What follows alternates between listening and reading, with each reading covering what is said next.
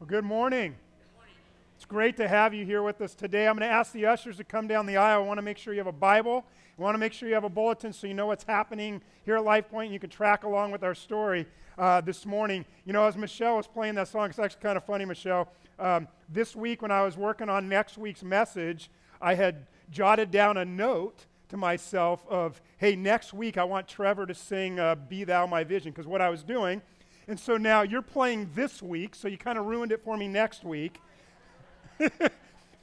but here's the other component to this. The funny part is so that's on my notes this week. You play this morning, and a little confession here. I know I'm about to lose my man card with a whole bunch of people. I watched the wedding yesterday. now, you need to understand, first of all, Am I literally the only guy in this room who watched it? Raise your hand, dudes, if you watched it. Oh, that's impressive that you raised your hand, because I didn't think any guy would raise his hand. But if you, watch, if you watched it, they played that song in the wedding too. So it's kind of like the trifecta there. And, and anyway, so, um, so I don't know why I brought that up other than I lost my man card this week. And so thanks for playing that and reminding me that that happened. The re- just for clarity, I was just doing my morning, Saturday morning stretches and all that, and it was on every channel. So I was stuck, okay? Just, just for clarity. You buying that? okay, a couple more things real quick before we dive in. So, next thing, you ever have those dreams early in the morning? Um, and then later in the day, something happens and it sparks the memory of that little dream. Raise your hand if that's happened to you. I just, okay, so this morning I walk in um, uh, a parked car, walked in through the back doors, and right as I'm walking in, Will was passing by me. Will, who's playing the piano up here, and or the synthesizer, and he walked, and, and I look at him and I go, "Dude, I had a dream about you this morning." Now I don't know how that comes across if your pastor says to you, "Hey, I had a dream about you," but I was like, I did, and it's just like I had this dream about you, dude. You were on stage and you were preaching. And I said, You were bringing it. And it was incredible. I don't know what you were saying, but I just remember the feelings like you were just bringing the word. And I don't know what that means, if it's from God or the pizza I had last night, but you were bringing it. I said, But the one thing is when you stepped, it, like there, there was like a podium or something, and you stepped away from it. And I was like, okay, when we do our critique time of the message, I said, you're going to have to not wear shorts, jean shorts that are rolled up right here. You can't, as your first time on stage, wear shorts when you're preaching. And so I don't know what the dream meant. But uh, but you've had those, right? Kind of just crazy, like what is that and what was that? But so if Will's preaching one day, maybe that's where it all started. Uh, last thing is, I loved watching this morning. Um, just how a bunch of I saw a bunch of you do it. Um, you were being really conscientious of those who were coming in who are looking for a seat. And I just want to, those who did it, you know who you are. And I just want to say thank you because I watched a few of you say, hey, hey, are you looking for a seat? You, you know, and you moved over. And that was just really cool and that you were conscientious of that because, you know, this is our full service and that's great and it's wonderful. You know, we have more room in the other services. But I just, for those of you who did that and for those of you who will ever do that, thank you. Uh, that just is a, a, big, big help as people are, are trying to come in during the service time. All right, there's enough uh, randomness. Um, you can turn in your Bible to 1 uh, Samuel chapter 20. 1 Samuel chapter 20, or go to the YouVersion Bible app, and we'll get there eventually. So, we're studying a little bit of the life of David, who was Israel's greatest king. And we're going to, when we jump into the story that we're looking at today, we're going to discover something that's extremely relevant to all of us. For some of us, this is going to be relevant to us right now, right what we're going through, what's going on in our lives. Others of us, this is going to be relevant to you in the future at some point. And what you and I are going to discover this morning is that the ways of God, the ways of God, the commands of God, the laws of God, the wisdom of God, what God would have our, for our lives is most unappealing and seemingly irrelevant to us when we're isolated lo- and lonely when we're afraid or when we're angry. When we're angry, isolated, or afraid, the wisdom of God, the direction of God for our life, the path of God for our life is going to be irrelevant to us. We're going to be like, why would I do that? Why would I choose to go down that path? And we're going to feel that when we're angry, isolated, or afraid. And when we're angry, isolated, or afraid, something will happen to us. We will have the potential to cross moral and ethical boundaries that we've put up for ourselves. Whether they're just standards we've set for ourselves or they're standards based on what God has for us, we have the potential to cross those boundaries that we've set up relationally, that we've set up physically, that we've set up financially, or even professionally. Whatever those boundaries are for us, we have the potential to cross when we're angry, isolated, or afraid. And when we cross those boundaries, most likely that's probably part of the story of you sharing some of your greatest regrets in life. In other words, if you were to stand up and say, Hey, I, I want to tell you my greatest regret in life, chances are for some of you, it would be when you were super angry and then you did something that you regret for the rest of your life or you're in a season of life, and you're isolated, or you were lonely, and you made some decisions and you look back and go, man, that was terrible. Those, that's the worst regret in my life. Or you were full of fear and you were afraid and you did some things that led you down a path to where you look back and go, man, I regret that so much because I responded that way in my fear. What we're going to do is we're going to look at David today again. And we're going to see that this happened to him when he was in his 20s. It was one of the two greatest failures of his life, and it's one of the more dramatic stories in all the Bible, certainly in the Old Testament. So let, us catch us up real quick. If you were here last week with us, if you weren't, I'd encourage you go on and watch or listen online. But if you, uh, what we looked at and what we talked about is David was in the valley of Elah, and he went and he battled and killed the giant Goliath. And as a result of him doing that, he became the most famous person, at least the most famous teenager in all of Israel. I mean, he was, he was famous now. He's trending. He's popular. Everybody knows about him. He's a celebrity. Well, Israel's king at the time, Israel's first king, King Saul, he realized that suddenly David has a whole lot of influence in people's lives.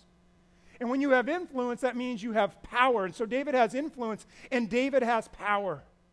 Well, the issue, one of the issues with Saul is if you read through the Bible and you see some of his story, Saul was super insecure. He had a whole lot of insecurities. And whether that was the case or if at the very least Saul was afraid of David's influence, it caused Saul to make some decisions. And one of the decisions he made is he tried to get David close into his family. He tried to keep them close. You know, kind of the idea of keep your enemies, you know, friends close and your enemies closer. And so Saul's kind of creating this narrative and this story in his head. And so he's like, I got to keep David close to me so that he can control him. And he could control his movements and his decisions. Well, in that process, David eventually marries one of the king Saul's daughters. In that process, David becomes best friends with David's son, or King Saul's son, Jonathan, who that son's eventually supposed to be the king. The next thing you know, Saul realizes that David is like in his family. And he realizes, uh oh, this was a bad idea. David is like more influential than ever, ever before. My ideas and thoughts, they backfired. Everybody loves David, and he's thinking they love him more than him. And so, Saul makes it even worse. And he makes it worse because he's just super jealous. He's angry. He's afraid. And that's where I want to pick up the story this morning. Saul and his family are sitting around the dinner table. And they're having some, this wouldn't be your normal dinner table conversation that we're going to look at right here. 1 Samuel chapter 20, verse 30. At least I hope this isn't happening at your dinner table. 1 Samuel chapter 20, verse 30. Saul's anger flared up at his son Jonathan. So they're sitting around the dinner table. And can you imagine your dad saying to you at the dinner table, and he said to them, You son of a perverse and rebellious woman. I think this is ancient swearing, I think. Why call his own son that? I want you to notice his jealousy. Verse 30. Don't I know that you have sided with the son of Jesse? Saul's like, I've had it. I'm tired of pretending here. I know it. I knew it all along. I know that every one of you at this table this entire time, you've been siding with that little shepherd boy, you know, and he's now part of this family, and you like him more than you like me. And he says this to your own shame and to, the shame of that, that mother who bore you. I mean, he's got some marriage issues right there, you can tell. Anyway, he goes on. Look at verse 31, 1 Samuel 20. As long as the son of Jesse lives on this earth, and this is Saul's real issue neither you nor your kingdom will be established. See, because Jonathan's supposed to be next in line to be king. And Saul wanted to leave, of course, a legacy. And then he says this Now send someone to bring him to me. For David, he must, what's the word? He must die. I'm just curious. Dinner conversation around your table? Is that going on? Don't raise your hand if it is, please. He must die. Jonathan goes to his best friend David and says, Yo, Dave, we got a little bit of a problem here. You got to get out of here. You might want to leave because my dad's not going to rest until you're gone, until you're dead. He's too threatened now by your reputation, by your influence, and, you know, by your power. And so David, he's in his early 20s. Suddenly, hearing all this, suddenly David's full of fear. Suddenly, David's afraid. And now he's feeling also, he's full of fear, and he feels like he's alone because why? Because he's now been rejected by his father in law. He's been rejected by the king. By the way, the king that he has helped over and over and over, the king that he's risked his life for over and over and over. And now this king is causing David to feel abandoned. And so, of course, he feels isolated. And he's angry about this whole thing after all he's done for the king. And now he's afraid. And he did what many of us do in this room when we feel abandoned or when we're angry or we're afraid. He panicked. He entered into survival mode.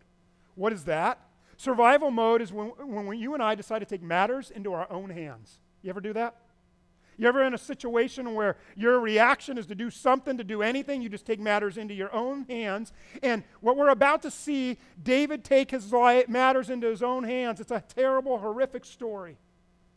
And he lost sight of something that's hard for you and I to imagine because we're looking into the story and we know the story. We know how, we know how it ends. And so we would, on the front end, we would say to David, Come on, David, don't panic. Don't be afraid. Don't run. Don't abandon your morals and ethics. Don't go down that path. Because we would look at David and we know that's not a good decision. I'll imagine there's some people who might be looking at you right now with some of the decisions you're making right now. They might be ro- wondering the same thing about you. Don't do it. Why do that? Don't go down that path. In fact, I'll bet some of you can look back on a season of your life. You look back and you've had some time to reflect and to think and to see how it all played out. And you look back and go, why did I do that? Why did I go there? Why did I buy that? Why did I connect with that person? Why did I go there? We've had those situations, and that's what David does. Because he's in this situation and, and he's in a moment where he feels abandoned, he's isolated, he's angry, he's afraid, and his inclination is our natural inclination, which is to panic and to do something we wouldn't normally do. To do something we wouldn't ordinarily do, and that's what David does. The Bible tells us Jump ahead to chapter 21, 1 Samuel chapter 21. Look at verse 1. It said, David went to Nob to Ahimelech the priest.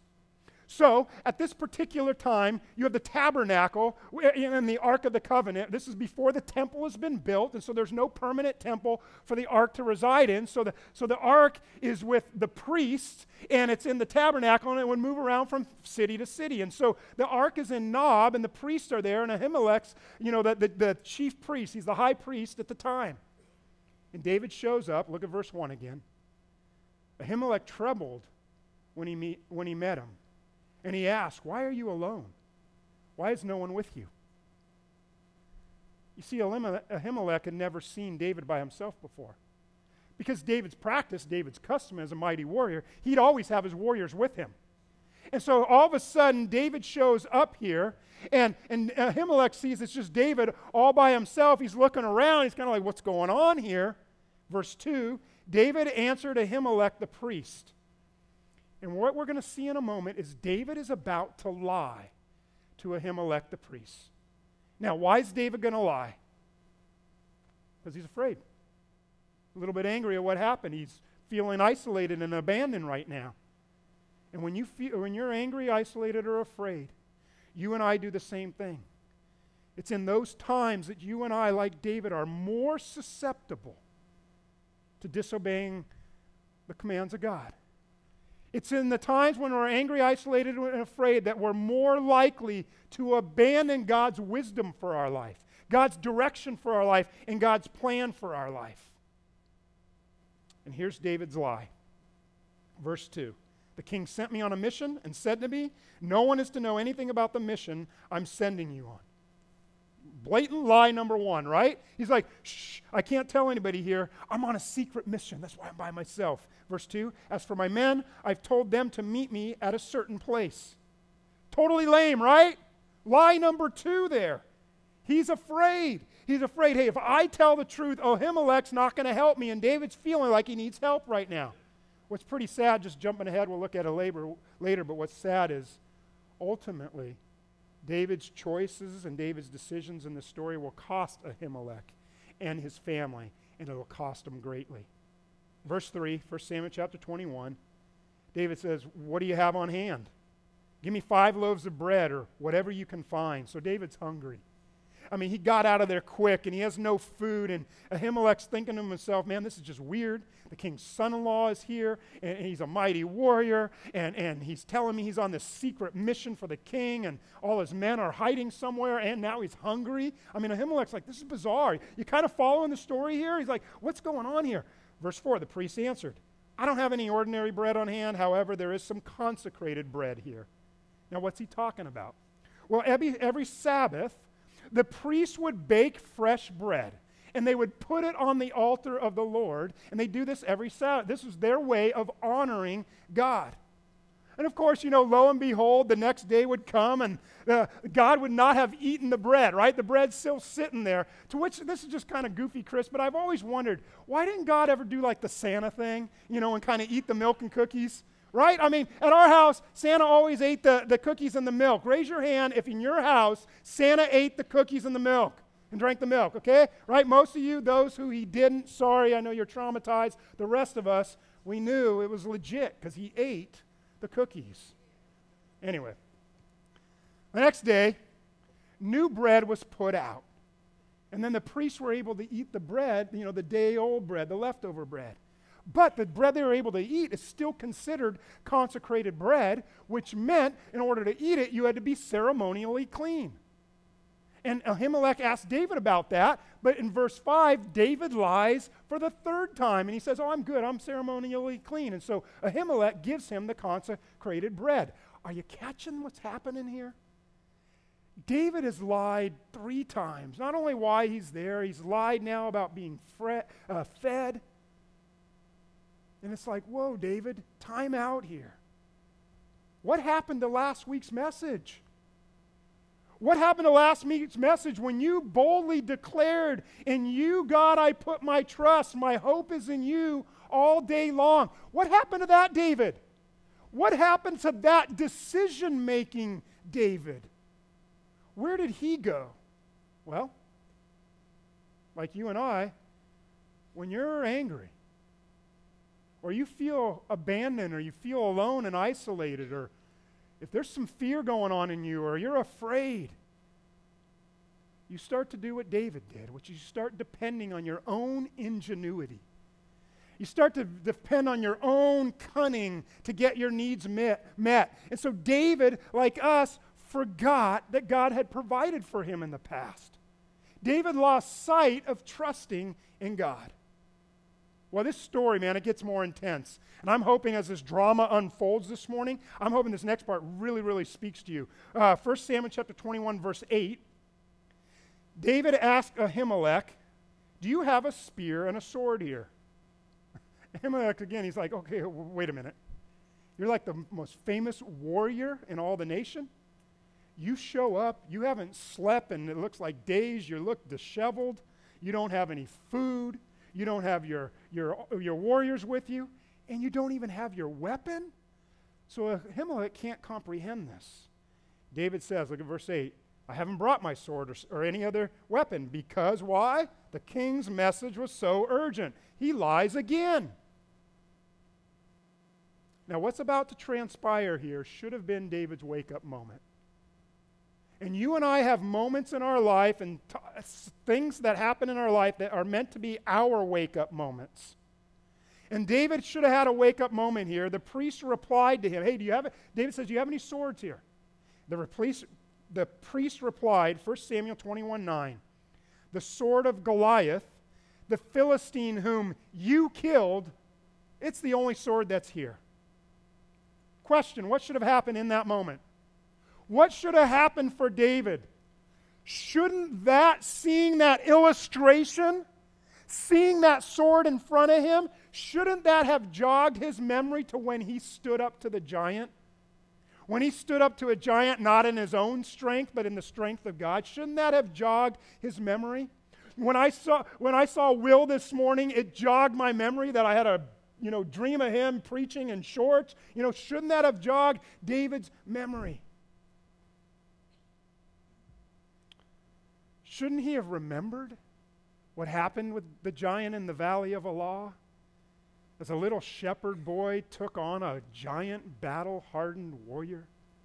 And when he declared, Hey, you giant, you come against me with sp- sword, spear, and javelin, but I come to you in the name of the Lord of hosts, the God of the armies of Israel. Shouldn't he have remembered when he said that? Shouldn't he have remembered when he said in 1 Samuel chapter 17, verse 47, when he stood there and with all the armies around him, shouldn't he have remembered that he said, All those gathered here will know that it's not by spirit or sword that the Lord saves, for the battle is the Lord's, and he will give all of you into our hands. Shouldn't he have remembered? I mean, David just got a visual aid from Ahimelech to remind him of God's faithfulness, of God's power. But David completely missed it. And why did David miss it? Because that's what these three giants do the giants of anger, fear, and isolation. What they do for David, they do for us. They have the potential to cause us to forget and to ignore the defeated giants in our past. They cause us to lose confidence in God who took care of us in the past. 1 Samuel chapter 21, verse 9. Ahimelech says to him, If you want it, take it. There's no other sword here but that one. And David's getting ready to make a decision that he's going to regret for the rest of his life. Verse 9, David said, There's none like it, so give it to me. David just continues this path of trusting in himself, of making bad decisions. And he continues to forget that his hope and trust is supposed to be, as he said, in the Lord all day long. And instead, he keeps taking matters into his own hands. You ever do that? You ever just keep going back to yourself over and over and over? I mean, David, he runs away from crazy Saul. And now he, he wants the giant's sword that should have stood as a reminder to him of how God had defeated the giant and not David. He's lied multiple times throughout the story. He should have remembered. And as we're about to see, he not only missed it, but it led to a disastrous outcome.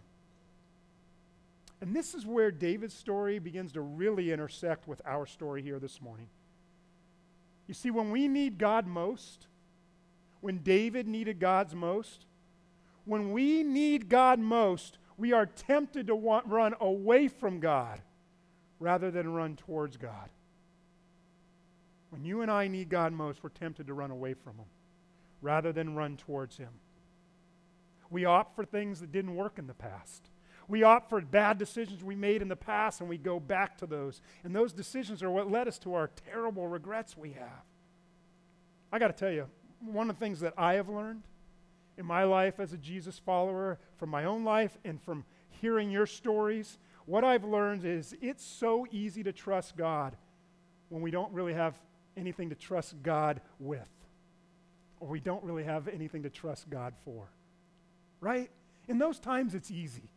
I mean, a picture the preacher up there doing a message on, you know, financial stewardship and you're just like flat out broke. You have nothing, you're in debt, and you're hearing all that and how you're supposed to trust God first and put Him first in your life and, you know, give, save, live on the rest. And you're hearing that message, you're like, absolutely, God, I trust you all day long. I'm going to do that as soon as this, you know, as soon as I have anything to give, you know, I'm going to give it to you, God. I'm going to eventually tithe. I'm all in.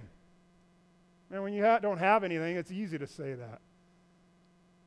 But what happens later in life? Maybe you get to the point in your life where all of a sudden you have something. And once you have something, you're like, man, now it's a little tougher. Now it's a little tougher to be faithful to God. Now I have a lot of these commitments, a lot of, a lot of these desires. I'm the one who earned all this. I'm the one who made this. It was my ingenuity. You see, when things are going great, it's pretty easy to sing the songs, right? And to praise God through the song. It's pretty easy to come here and serve. It's easy to pray. It's easy to pray for others who are going through a lot of difficulties. And you're like, oh man, I pray God gives you wisdom and courage and strength and that He fills you with His hope in the midst of your tragedies and trials. And man, you're like a praying machine for other people. But it's hard to trust Him, isn't it? When you're going through it, when things start to slip away from you, when it requires you to trust God to provide for the things that you personally want to value. It's hardest to trust when we're going through the trials, the difficulties, the challenges, when we're confronted with the reality that we really need God to step up for us. So, David, he's feeling angry, isolated, he's feeling afraid, and he takes Goliath's sword and he leaves the country. Now, this is crazy because his decision making isn't going right. He's angry, isolated, afraid. Where does he go? With Goliath's sword. The Bible tells us he goes to the land of the Philistines. And to, to make matters worse, he goes to the city of Gath with Goliath's sword. Anybody want to guess whose hometown the city of Gath was? Anyone want to take a guess? It was Goliath's hometown. I mean, you can't make this stuff up. This is crazy what David is doing. It's ridiculous. But he's panicking. He's afraid. He's lost sight of putting his trust in God and hoping in God all day long. And you and I read the story and go, David, this is unbelievable. How can you do this? And other people look at you when you're angry or isolated or afraid, and they're watching the decisions you make. And from the outside, they're going, What are they doing? You ever have that happen to a friend or family member and you just feel so helpless to help them? You, some of you've been in those scenarios. Some of you've been in that scenario just like David. Your decisions just get worse and worse and worse. So he goes to the Philistine leader in Gath and he says, Hey, I want to join your army. But they're not buying it. They're like, Oh, hold on, you're David. We know who you are. You killed our, our giant Goliath. In fact, you're carrying his sword. And David's like, Uh oh, they're not believing my lies. right? He's kind of like, he has at least enough of an epiphany here to go, man, I, what am I doing here? And so David panics again. He's afraid. He thinks they're going to take him out. And so what does he do? He does another crazy thing. He pretends to be insane and crazy. He starts drooling all, the Bible says, drooling all over his beard, and he's clawing and scratching. And, and the king's like, hey, I already got enough crazy people in my court. You know, get out of here and leave. And so David's like, okay, I'm out of here. And so David runs again and he flees and he goes and he lives in a cave because he doesn't know what else to do. He goes and lives in a cave because he doesn't know what else to do. He feels abandoned, he feels angry, and he's afraid, and he's all alone. And here's my question for you all David's actions of trusting in himself, did it make things better for him or worse? What is the answer? Worse. Remember how we started talking in the beginning? You start trusting in yourself, in your own ways, and pursuing that. In the end, we actually make it worse. David didn't want to be lonely or isolated. You can't be any more isolated and alone than living in a cave by yourself. He would have never imagined that was going to happen. Well, eventually, the Bible tells us David comes to his senses. He gets right with God, and, and praise God for that. That's, we'll look more into his story in the future. But for day, today, the problem is the damage was done. David did the damage. And so when you have David uh, who has come before Ahimelech and he's looking for this weapon and looking for this, you know, this sword and he's looking for food, when he came before Ahimelech, there was another guy named Doeg who was there and, and he overheard the conversation. Doeg was the chief herdsman of Saul. So Doeg leaves that, hearing that conversation between Ahimelech and David. He goes to Saul, 1 Samuel. Now we go to chapter 22. Chapter 22, verse 10. And here's what Doeg says to King Saul. He says, Hey, Ahimelech inquired of the Lord for him. He also gave David provisions. And King Saul, I, I hate to tell you this, but he also gave him the sword of Goliath, the Philistine. Doeg is trying to convince Saul and, uh, uh, that the priest Ahimelech is on David's side and the priest is against David or against King Saul. He's just delivering a whole lot of fake news right here. Doeg goes on and tells King Saul, or actually goes on and says this, verse 11 The king sent for the priest Ahimelech and all the men of his family who were the priests at Nob, and they all came to the king. Saul said to him, Why do you conspire against me, you and the son of Jesse, giving him bread and a sword and requ- inquiring of God for him? In other words, Ahimelech, man, my whole family's been against me from the beginning. David's against me, and now I hear you're against me too. You're my high priest, and you're against me. And, and you know, Ahimelech's like, whoa, whoa, hold on here. Back up the train. And he answers, 1 Samuel chapter 22, verse 14. Who of all your servants is as loyal as David? In other words, David's not rebelling against you, King Saul. You know, he didn't say this, but it's like, you're crazy. You're insane. Where, where do you come up with this stuff? David's your most loyal subject. He goes on and said, He's highly respected in your household. Verse 15, let not the king accuse your servant or any of his father's family, for your servant knows nothing at all about this whole affair. This fake news from Doeg, whatever's going on, whatever you've heard, none of that is true. Verse 16, but the king said, You will surely, what's the word? You will surely die, Ahimelech, you and your whole family. Because Saul's afraid. He's paranoid.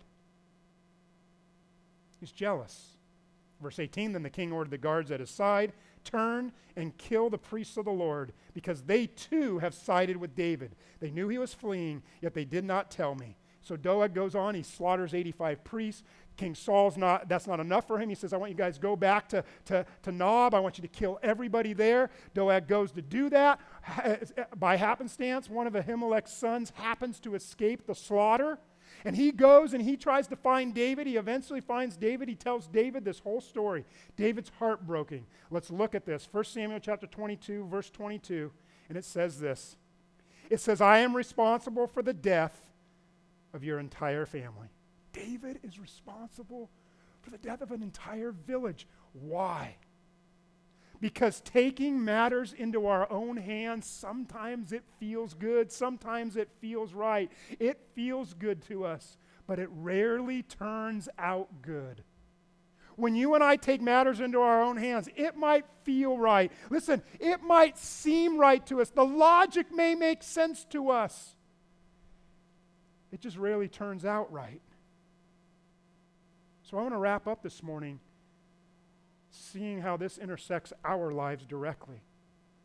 Because there's going to be a time, whether it's going on right now or in the near future or in the future, when your anger or your isolation or your loneliness or your fear is going to push you to do something you wouldn't ordinarily do.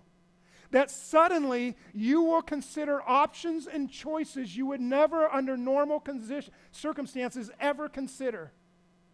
But in those moments when you're angry, isolated, and, or afraid, all of a sudden, things you would never consider, you know what they become for you? They become options.